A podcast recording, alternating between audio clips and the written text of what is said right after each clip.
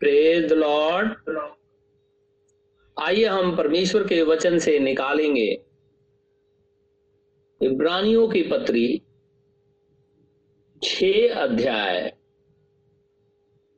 बीस पद और सात अध्याय का एक पद से लेकर के दस पद तक। इब्रानियों की पत्री छ अध्याय बीस पद और सात अध्याय का एक पद से लेकर के दस पद तक।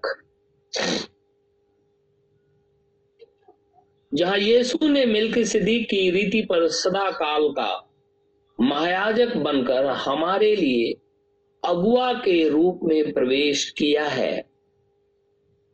यह मिल्क सिद्दीक सालेम का राजा और परम प्रधान परमेश्वर का याजक सर्वदा याजक बना रहता है।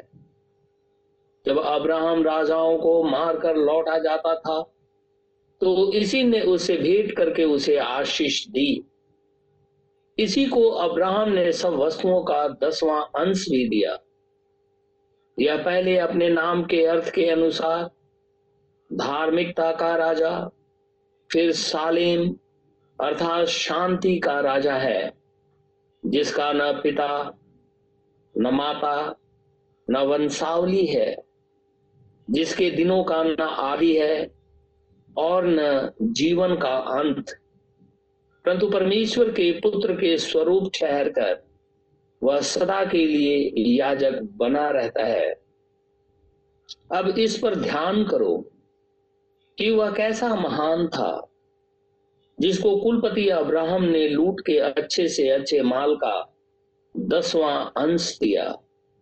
लेवी की संतान में से जो याजक का पद पाते हैं, उन्हें आज्ञा मिली है कि लोगों, अर्थात अपने भाइयों से, चाहे वे अब्राहम ही की देह से क्यों न जन्मे हो, व्यवस्था के अनुसार दसवां अंश ले। पर इसने जो उनकी वंशावली में का भी न था अब्राहम से दसवां अंश लिया और जिसे प्रतिज्ञाएँ मिली थी, उसे आशीष दी। इसमें संदेह नहीं कि छोटा बड़े से आशीष पाता है। और यहाँ तो मरणहार मनुष्य दसवांश लेते हैं, पर वहाँ वही लेता है जिसकी गवाही दी जाती है कि वह जीवित है। तो हम यह भी कह सकते हैं कि लेवी ने भी जो दसवां अंश लेता है अब्राहम के द्वारा दसवां अंश दिया। क्योंकि जिस समय मिल्की सिद्धि ने उसके पिता से भेंट की, उस समय वह अपने पिता की देह में था। परमेश्वर के इस वचन के पढ़े और सुने, जाने पर आशीष हो। आमिन। हम प्रभु का आज फिर से बहुत ही धन्यवादित है कि परमेश्वर ने हमें फिर से एक मौका दिया है कि हम अपने पापों से पश्चाताप करें। प्रभु यीशु मसीह के सामने अपने सारे गुनाहों को मान लें और छोड़ दें।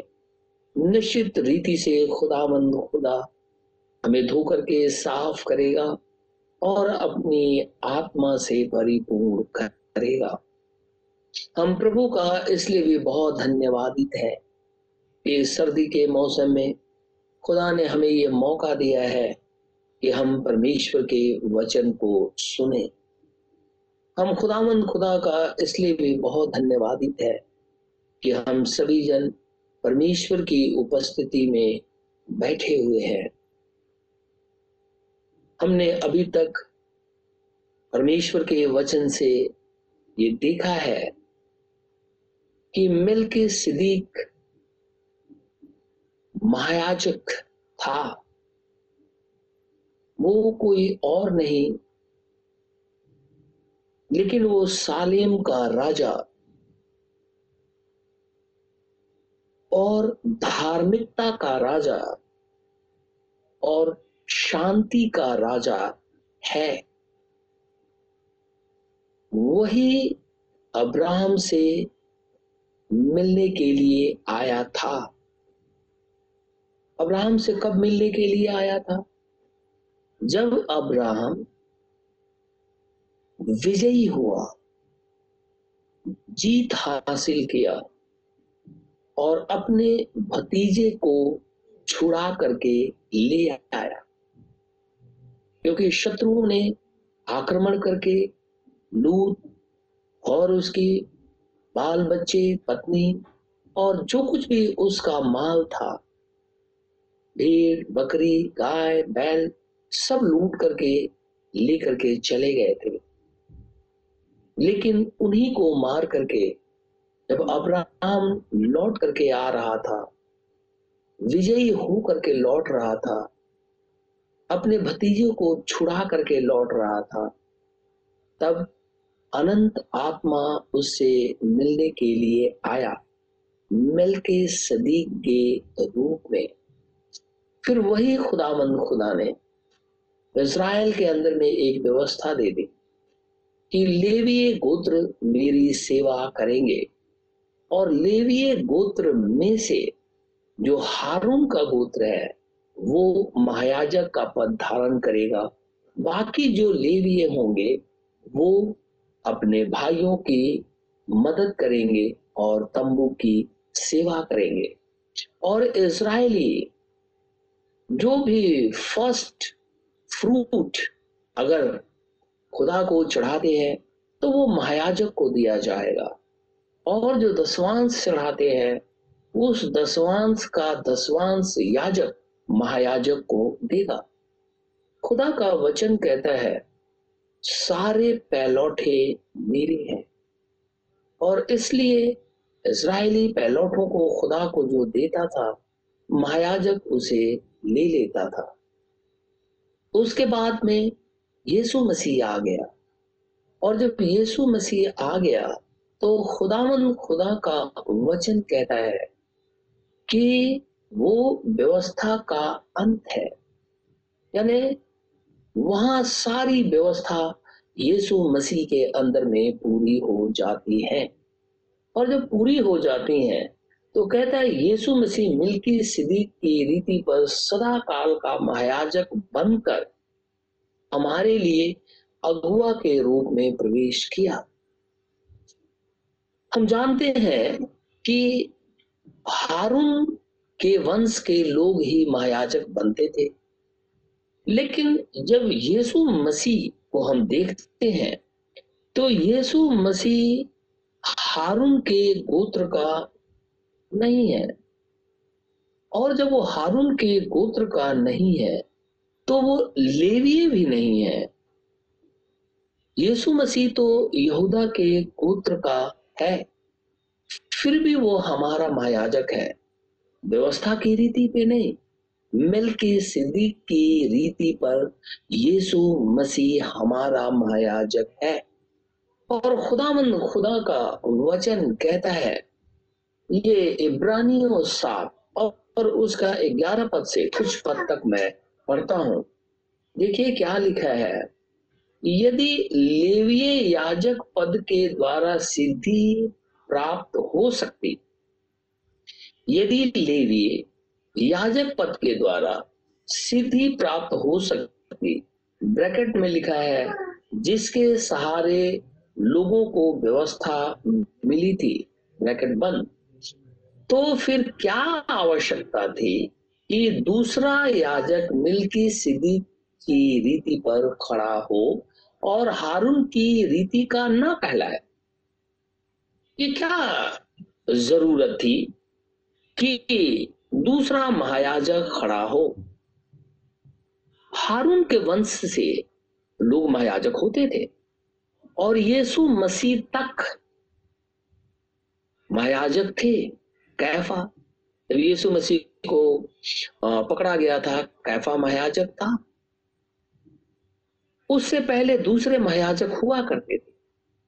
ये हारून की रीति पे परमेश्वर की व्यवस्था थी।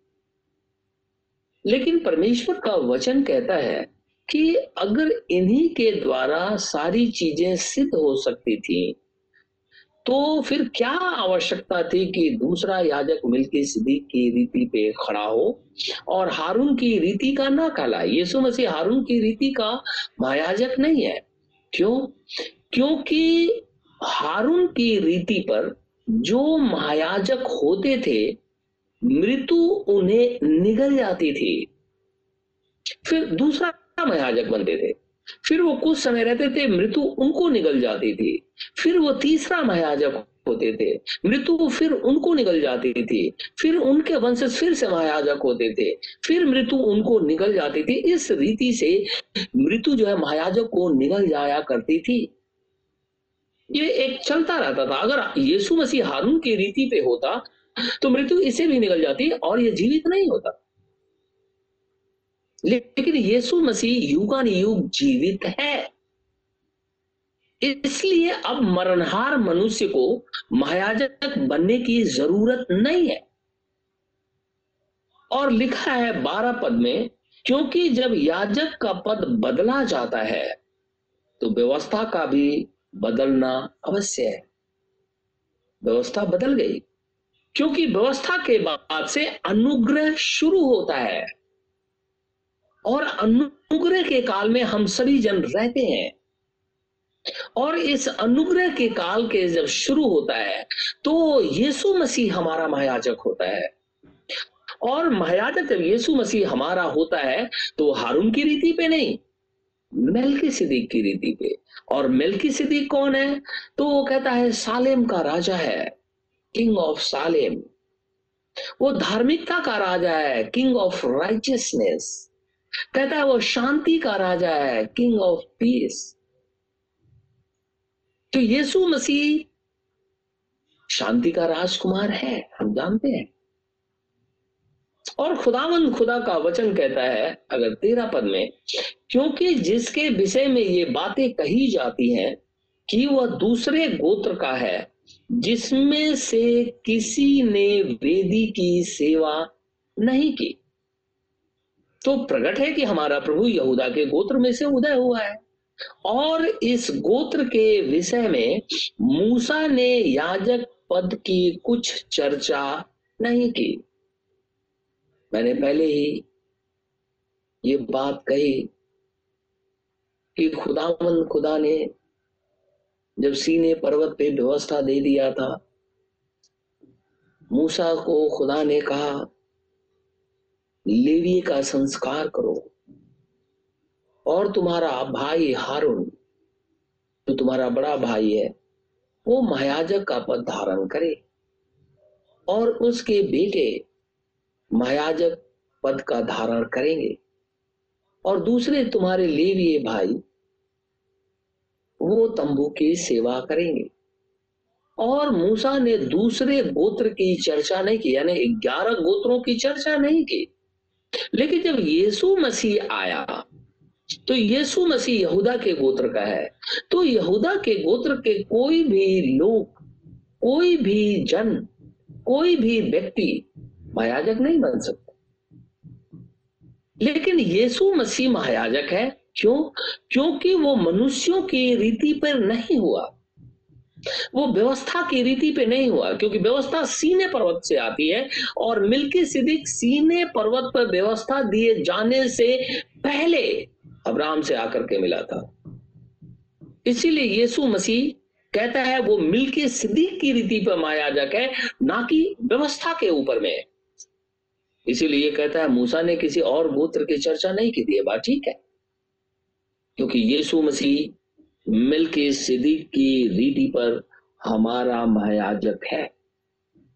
महायाजक का खुदा ने यह कहा था कि महायाजक अपने लिए पाप बलि चढ़ाए, क्योंकि वो अति पवित्र स्थान के अंदर में प्रवेश करेगा। और इज़राइल के पापों के लिए पाप बलि चढ़ाएगा कौन? महायाजक। और उस मेमने का लहू लेकर के अति पवित्र स्थान के अंदर में प्रवेश करेगा और वाचा के संदूक के ऊपर में छिड़केगा और खुदावंद खुदा वहीं पे मौजूद रहेगा और उसे ग्रहण करेगा। और जो हारून जो अपना वस्त्र पहनता था, उसके ऊपर में जो बारह स्टोन लगे होते थे पोद के अंदर में, वो इस बात के साक्षी थे कि परमेश्वर के सामने ये गोत्र भी उपस्थित है। तो यीशु मसीह जब हमारा महायाजक है तो इसको भी लहू लेकर के अति पवित्र स्थान में प्रवेश करना होगा। और मध्यस्थता भी करना होगा। हारून जो था, वो इज़राइल और परमेश्वर के बीच में मध्यस्थ था। लेकिन यीशु मसीह केवल इज़राइल के लिए नहीं, सारी मानव जाति और परमेश्वर के बीच में मध्यस्थ है। हारून तो एक जाति के बीच में मध्यस्थ था। लेकिन यीशु मसीह सारी पृथ्वी का, मानव जाति का मध्यस्थ है। और साल में एक बार लहू लेकर के महायाजक जाता था तो यीशु मसीह भी जाएगा। और यीशु मसीह भी हमारा मध्यस्थ है। पहला तिमोथियस और उसका दूसरा अध्याय पहला तिमोथियस।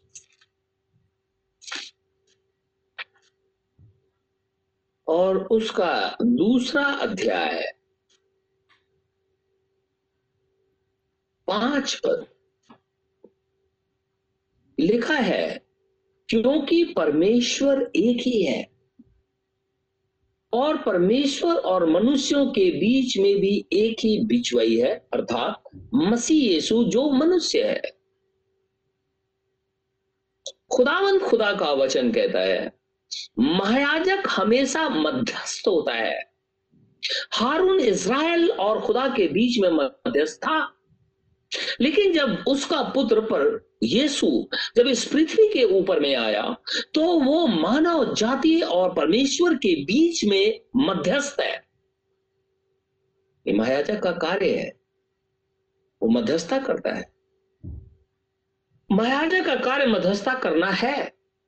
हारून महायाजक साल में एक बार पशु का लहू लेकर अति पवित्र स्थान में प्रवेश करता था, ताकि इज़राइल का पाप ढांपा जाए।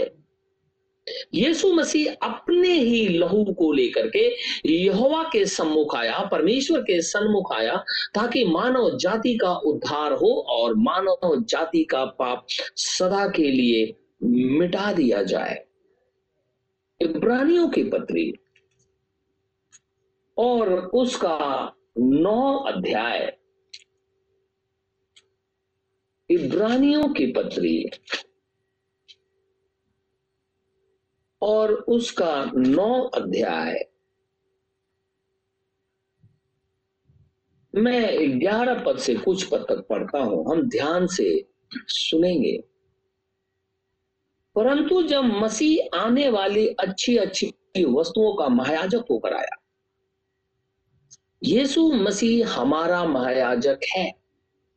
महायाजकीय पद सीज हो गया, खत्म हो गया। क्योंकि यीशु मसीह व्यवस्था का अंत है। सारी व्यवस्था यीशु मसीह के अंदर में पूरी होती और वो मध्यस्थ अभी भी है। तो कहता है अच्छी अच्छी वस्तुओं का मायाजक होकर आया तो उसने और भी बड़े और सिद्ध तंबू से होकर, जो हाथ का बनाया हुआ नहीं, अर्थात इस सृष्टि का नहीं, और बकरों और बछड़ों के लहू के द्वारा नहीं पर अपने ही लहू के द्वारा, अपने ही लहू के द्वारा एक ही बार पवित्र स्थान में प्रवेश किया और अनंत छुटकारा प्राप्त किया। महायाजक की ये ड्यूटी थी, महायाजक का ये कार्य था व्यवस्था के अंदर में कि हारून साल में एक बार इज़राइल के पापों के लिए मेमने का लहू लेकर के प्रवेश करेगा। और वो हर साल ऐसा करता था, क्योंकि वो मरणहार था। वो हर साल करता था। जब वो दुनिया से चला जाता था, फिर कोई महायाजक बनता था, वो भी हर बार ऐसा ही करता था। लेकिन जब यीशु मसीह हमारा महायाजक हुआ तो वो किसी और का लहू, पशु का लहू लेकर के अति पवित्र स्थान के अंदर में प्रवेश नहीं किया। लेकिन हमारे पापों के लिए अपने ही लहू को लेकर के अति पवित्र स्थान के अंदर में प्रवेश किया, ताकि हमारे पाप मिटा दिए जाए। इसराइल के पापों के लिए हारून जाता था और संपूर्ण मानव जाति के लिए कि उसके गुनाह मिटा दिया जाए, यीशु मसीह अपने लहू लेकर के जाता है। इसीलिए यीशु मसीह का लहू सारे लहू से उत्तम है। प्रेसियस ब्लड है, जो गुनाहों को मिटा देता है। वो ऐसा लहू है जो हमारे पाप, जो हमें मार डालते हैं, मृत्यु की तरफ़ ढकेलते रहते हैं, उस पाप को वो मिटा देता है। अद्भुत सामर्थ है यीशु मसीह के लहू में। अद्भुत सामर्थ है। और वो अपने ही लहू को लेकर के अति पवित्र स्थान के अंदर में प्रवेश किया, ताकि हमारे गुनाह हमेशा के लिए मिटा दिए जाएँ। और हमें, लिखा है, अनंत छुटकारा प्राप्त हो। हमारा जो छुटकारा हुआ है, वो एक साल के लिए नहीं हुआ। हमारा जो छुटकारा हुआ है, वो दो साल के लिए नहीं हुआ है, तीन साल के लिए या दस साल के लिए नहीं हुआ है। लेकिन हमारा छुटकारा अनंत के लिए हुआ है, यानी हमेशा के लिए हो गया है। हम पाप से हमेशा के लिए छूट गए हैं। लिखा है, यीशु मसीह का लहू हमें सारे अपराधों से छुटकारा देता है और अनंत छुटकारा देता है। और तेरा पद में लिखा है, क्योंकि जब बकरों और बैलों का लहू और कलोर की राख का अपवित्र लोगों पर छिड़का जाना शरीर की शुद्धता के लिए उन्हें पवित्र करता है तो मसीह का लहू, जिसने अपने आप को सनातन आत्मा के द्वारा परमेश्वर के सामने निर्दोष चढ़ाया तुम्हारे विवेक को मरे हुए कामों से क्यों न शुद्ध करेगा ताकि तुम जीवते परमेश्वर की सेवा करो। तो जब यीशु मसीह हमारा महायाजक है और हमारे पापों के लिए अपने लहू को लेकर के अति पवित्र स्थान के अंदर में प्रवेश कर दिया ताकि हम हमेशा के लिए अनंत जीवन के भागीदार हो जाएँ, फिर हमें डरने की ज़रूरत नहीं है। अगर कोई भाई और बहन अगर यीशु मसीह को ग्रहण नहीं किए हुए है, उसके लिए मौका है तो यीशु मसीह को ग्रहण कर ले। और यीशु मसीह उसके गुनाहों को मिटा देगा। और प्रभु यीशु मसीह अपने वायदे के अनुसार अपनी आत्मा से भी परिपूर्ण करेगा। जब यीशु मसीह मुर्दों में से ज़िंदा हुआ तो देखिए, एक वर्ष मैं निकालूँगा। यहुना की इंजील बीस अध्याय यहुना की इंजील और उसका बीस अध्याय यहुना की इंजील बीस अध्याय। और मैं पढ़ूँगा सोलह और सत्रह पर। यीशु मसीह मुर्दों में से ज़िंदा हो गया है। लिखा है, यीशु ने उससे कहा, मरियम, उसने पीछे मुड़कर उसे इब्रानी में कहा रबूनी अर्थात हे गुरु यीशु ने उसे कहा, मुझे मत छू, क्योंकि मैं अब तक पिता के पास ऊपर नहीं गया। परंतु मेरे भाइयों के पास जाकर उनसे कह दे कि मैं अपने पिता और परमेश्वर मैं अपने पिता और तुम्हारे पिता और अपने परमेश्वर, तुम्हारे परमेश्वर के पास ऊपर जाता हूँ। जब यीशु मसीह ज़िंदा हो गया और मरियम मगलिनी के ऊपर में जब प्रकट हुआ, क्योंकि मरियम मगलिनी रोते हुए कब्र के पास गई हुई थी तो वहाँ पे जब यीशु मसीह उनसे मिला और बातचीत करने लगा तो वो मरियम उसे छूने की कोशिश की। यीशु मसीह ने कहा, मुझे मत छुओ, क्योंकि मैं अपने पिता और तुम्हारे पिता, अर्थात परमेश्वर परमेश्वर का ही नाम यीशु मसीह है। तो कहता है, मैं अभी गया नहीं हूँ। क्योंकि परमेश्वर का वचन कहता है कि वो जब ऊपर जाए, गया तो अपने लहू को लेकर के गया, अति पवित्र स्थान के अंदर में, ताकि हमारा छुटकारा हो जाए। लेकिन उस समय वो जीवित हुआ था, इसीलिए अभी पिता के पास ऊपर नहीं गया था, इसलिए उसने कहा, मुझे मत छुओ, क्योंकि अभी उसे लहू लेकर के अति पवित्र स्थान में प्रवेश करना था। उसने बोल दिया, मुझे अभी मत छू मरियम चुप हो गई वो कहने लगी कि यीशु मसीह कहने लगा जा करके भाइयों को ये बात कह दो, मैं जीवित हो गया वो जा करके सुसमाचार सुनाने लगी। अपने भाइयों में चिल्ला चिल्ला करके कहने लगे, यीशु मसीह, ज़िंदा हो गया है। और जब यीशु मसीह ज़िंदा हो गया तो हमारे आपके लिए एक खुशखबरी है कि जब हम उसके लोग हैं तो जिस रीति से मौत यीशु मसीह को रोक नहीं सकी। उसी रीति से खुदावंद खुदा का वचन कहता है कि अंत के दिनों में मैं तुम्हें ज़िंदा करूँगा। तो हमारे ऊपर में प्रबल नहीं होगी। क्योंकि खुदावंद खुदा का वचन कहता है कि अगर आज हमारा प्राण निकलता है तो हम यीशु मसीह के अंदर में सो जाते हैं। बाद में हम जगा दिए जाते हैं, ताकि हमेशा के लिए खुदा के साथ रहें।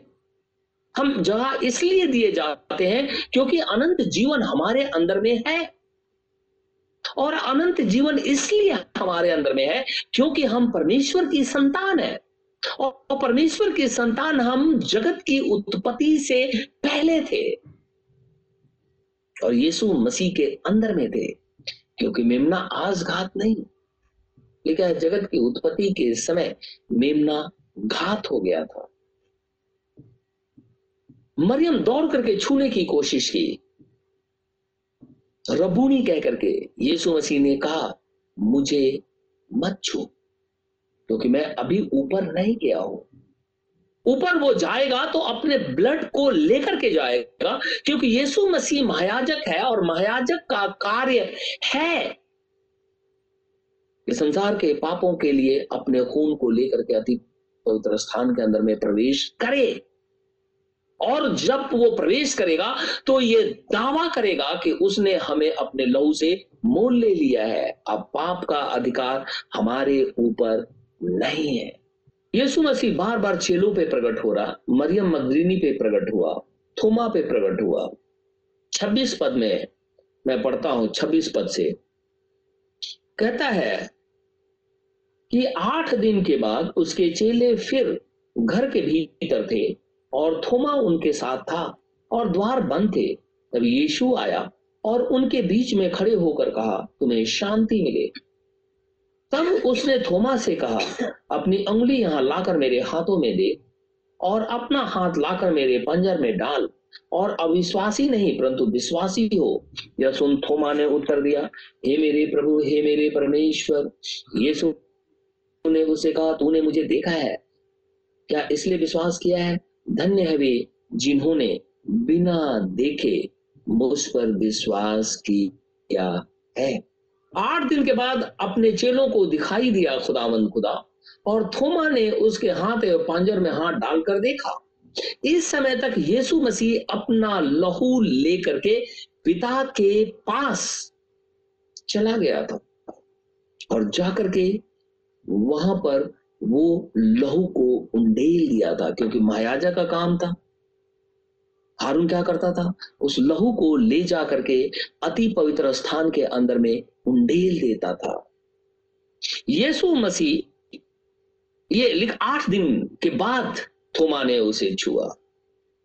मरियम पहले दिन उसे छूना चाहती थी, ईस्टर के दिन। जिस दिन यीशु मसीह जीवित हुआ था। लेकिन आठ दिन के बाद थोमा ने उसे छुआ। इसका मतलब है कि यीशु मसीह इस समय तक पिता के पास लहू लेकर के अति पवित्र स्थान के अंदर में प्रवेश कर गया था और वापस पृथ्वी पर आकर के फिर से अपने चेलों को दिखाई देता रहा। खुदा हमें आशीष और बरकत दे। आमिन।